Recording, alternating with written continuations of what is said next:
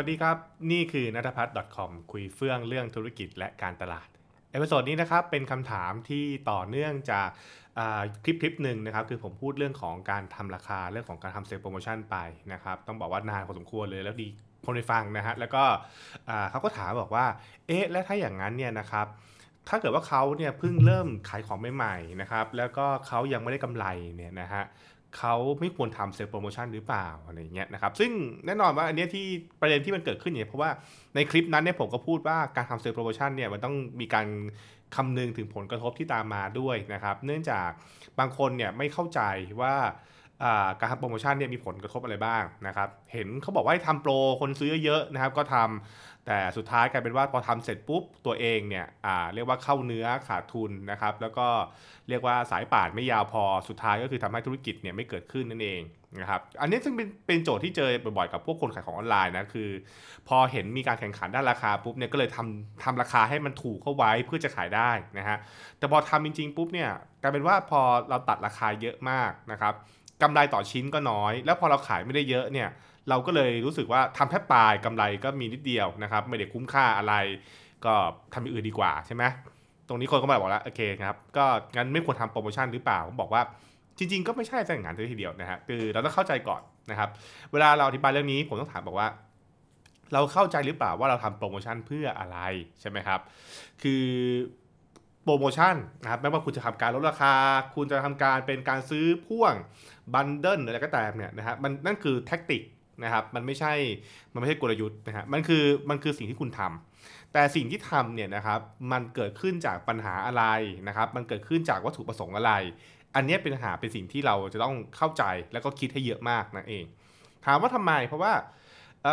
ถ้าเราลองพิจง่ายๆนะครับว่าการทำโปรโมชั่นส่วนใหญ่ได้เกิดขึ้นจากอะไรบ้างนะครับ อย่างเช่นนะครับก็จะบอกว่าทำเพราะว่าอยากให้คนรู้จักเนื่องจากบางทีคือสินค้าเนี่ยไม่มีคนรู้จักเลยใช่ไหมครับ การทำโปรโมชั่นเนี่ยก็คือพยายามที่จะใช้โอกาสจากการที่ ใช้แรงจูงใจนะครับ เรื่องของราคาที่ลดลงนะครับ เรื่องของการที่สินค้ามันราคาถูกเนี่ยทำให้คนได้มีโอกาสรู้จักเพราะคนบางกลุ่มจะมองหาของถูก หรือมองหาคนที่ทำโปรโมชั่นนะครับ อย่างเช่นพวกคนกลุ่มนี้ก็จะเข้าพวกเว็บอย่างพวกเรียกว่าเรียกว่าที่พวกรวมขายโปรโมชั่นต่างๆใช่ไหมฮะเพราะฉะนั้นเนี่ยมันคือการทำโปรโมชั่นเพื่อให้คนรู้จักนะครับ อีกแบบหนึ่งคือทำโปรโมชั่นเพื่อให้คนทดลอง ซึ่งจะเป็นมันก็จะเป็นอีกขั้นหนึ่งก็คือว่า ทำเพราะว่าคนรู้จักแล้ว แต่คนอาจจะยังไม่กล้าลอง เพราะฉะนั้นเนี่ยเราตั้งใจตัดราคานะครับ ให้อยู่ในราคาที่ทำให้คนเนี่ยกล้าลองได้ เพราะถ้าเกิดราคาเท่ากับของเดิม คนอาจจะรู้สึกว่าซื้อของเดิมปลอดภัยกว่า รู้สึกของเดิมมันมั่นใจมากกว่าใช่ไหมฮะแต่ถ้าเกิดราคาถูกลงมานะครับอาจจะทำให้เรารู้สึกปันใจนิดนึงว่าอะลองสักหน่อยแล้วกันใช่ไหมครับคือเป็นสินค้าที่ต้องซื้ออยู่แล้วเรื่อยๆนะครับไปมาว่าถ้าเกิดว่าลองอันเนี้ยไม่ work ก็กลับซื้ออันเก่าได้ เพราะฉะนั้นเนี่ยเราต้องรู้ว่าราคาที่ทำให้คนทดลองคือเท่าไหร่ใช่ไหมครับขณะเดียวกันเองบางคนอาจจะบอกว่ามันคือการทำโปรโมชั่นเพื่อให้เกิดยอดขายเยอะๆในระยะเวลาสั้นๆ เพื่อนำประโยชน์อื่นๆ เช่นนะครับเอาไปเคลมนะครับว่ายอดขายสูงสุดนะครับในเดือนธันวาคมวงเล็บเป็นเดือนที่เราลดราคาแหลกใช่ไหมอย่างเงี้ยคือคือเหมือนกันการเอาไปเคลมเพื่อที่จะสร้างความน่าเชื่อถือสร้างความเชื่อมั่นอะไรต่างๆนั่นเอง พวกเนี้ยนะครับมันเป็นโจทย์จากการที่เราต้องเข้าใจก่อนว่า ตอนนี้ปัญหาของธุรกิจคืออะไรนะฮะคือสำหรับผมเนี่ยผมก็จะบอกว่า ไม่บอกว่าทำไม่ได้ทำได้ แต่เข้าใจเสียก่อนว่าทำทำไมใช่ไหมครับ เวลาเราเข้าตลาดไปเนี่ยนะฮะโดยเฉพาะสินค้าใหม่เนี่ยเวลาเราเข้าตลาดเนี่ยเราต้องรู้ว่ามันมีมัน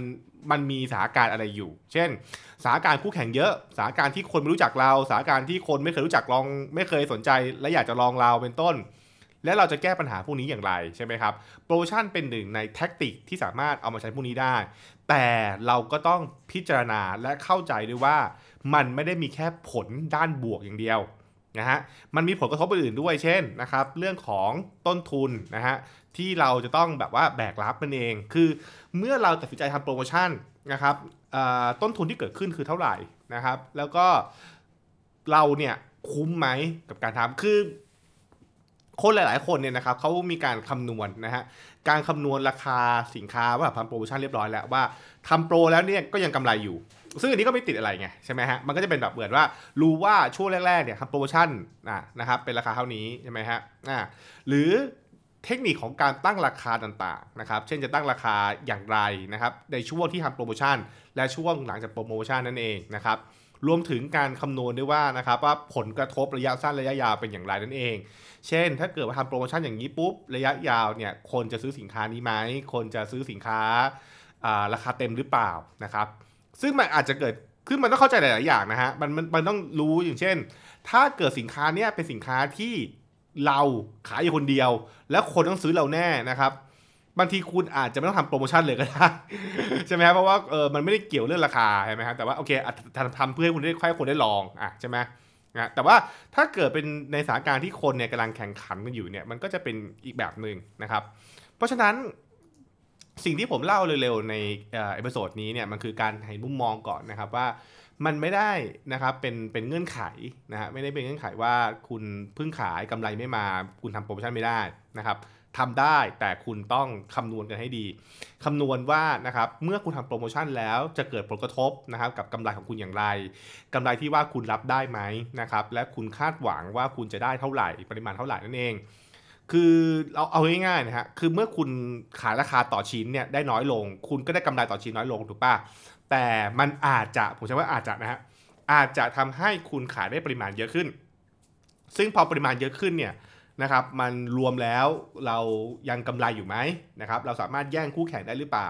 และหลังจากที่จบโปรโมชั่นแล้ว เราประเมินว่าลูกค้าจะยังอยู่กี่เปอร์เซ็นต์นะครับอย่างเช่นสมมติสินค้าเนี่ยนะครับเราทำโปรโมชั่นนะครับทำให้มีลูกค้าใหม่ร้อยคน ถ้าเกิดจบโปรโมชั่นแล้วเนี่ยนะครับลูกค้าร้อยคนเนี่ยจะกลับมาซื้อเรากี่คนนะครับถ้าเกิดว่าเป็นศูนย์เลยบอกว่าอันนี้ก็คงจะเป็นปัญหานะแต่ถ้าเกิดว่ากลับมาซื้อเราประมาณสัก 50เออมันก็ โอเคก็คือก็คือคิดซะว่านะครับ คิดซะว่าเนี่ยว่าอ่าไอตัวกำไรที่หายไปเนี่ยมันก็คืองบการตลาดเพื่อให้ได้ลูกค้าใหม่เข้ามาบางคนก็คิดแบบนี้กันใช่ไหมครับ อันนี้ก็ต้องบอกว่ามันมันมันมองแบบนี้นะฮะด้วยเหตุนี้เนี่ยนะครับก็จะเตือนเจ้าของธุรกิจไว้ว่านะครับ อย่าไปทำแค่เห็นแท็กติกแล้วก็ทำอย่า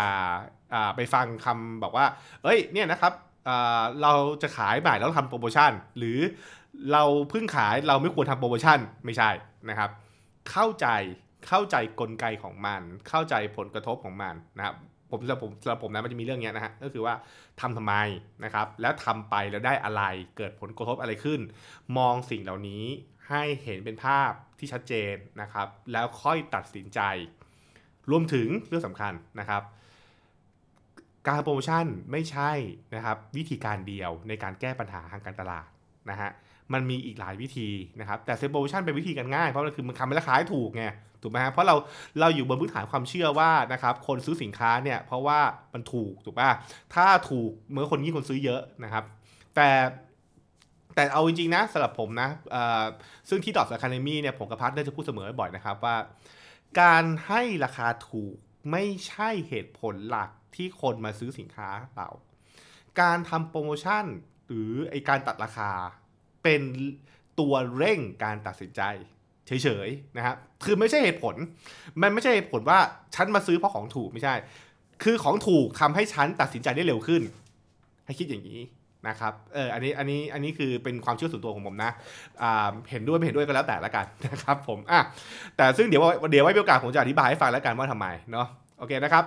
นั่นก็คือสิ่งที่ขอทำเป็นคลิปนี้อธิบายนะครับจากที่มีคนถามมาเองขอบคุณสำหรับคำถามนะครับแล้วก็ใครมีคำถามเพิ่มเติมก็พิมพ์คอมเมนต์ไว้ได้นะครับผมก็จะหยิบมาตอบเรื่อยๆในทุกๆวันนั่นเองนะฮะนี่คือนัทพัฒน์ .com นะครับคุยเฟื่องเรื่องธุรกิจและการตลาดครับแล้วติดตามกันใน episode หน้านะฮะสำหรับวันนี้สวัสดีครับ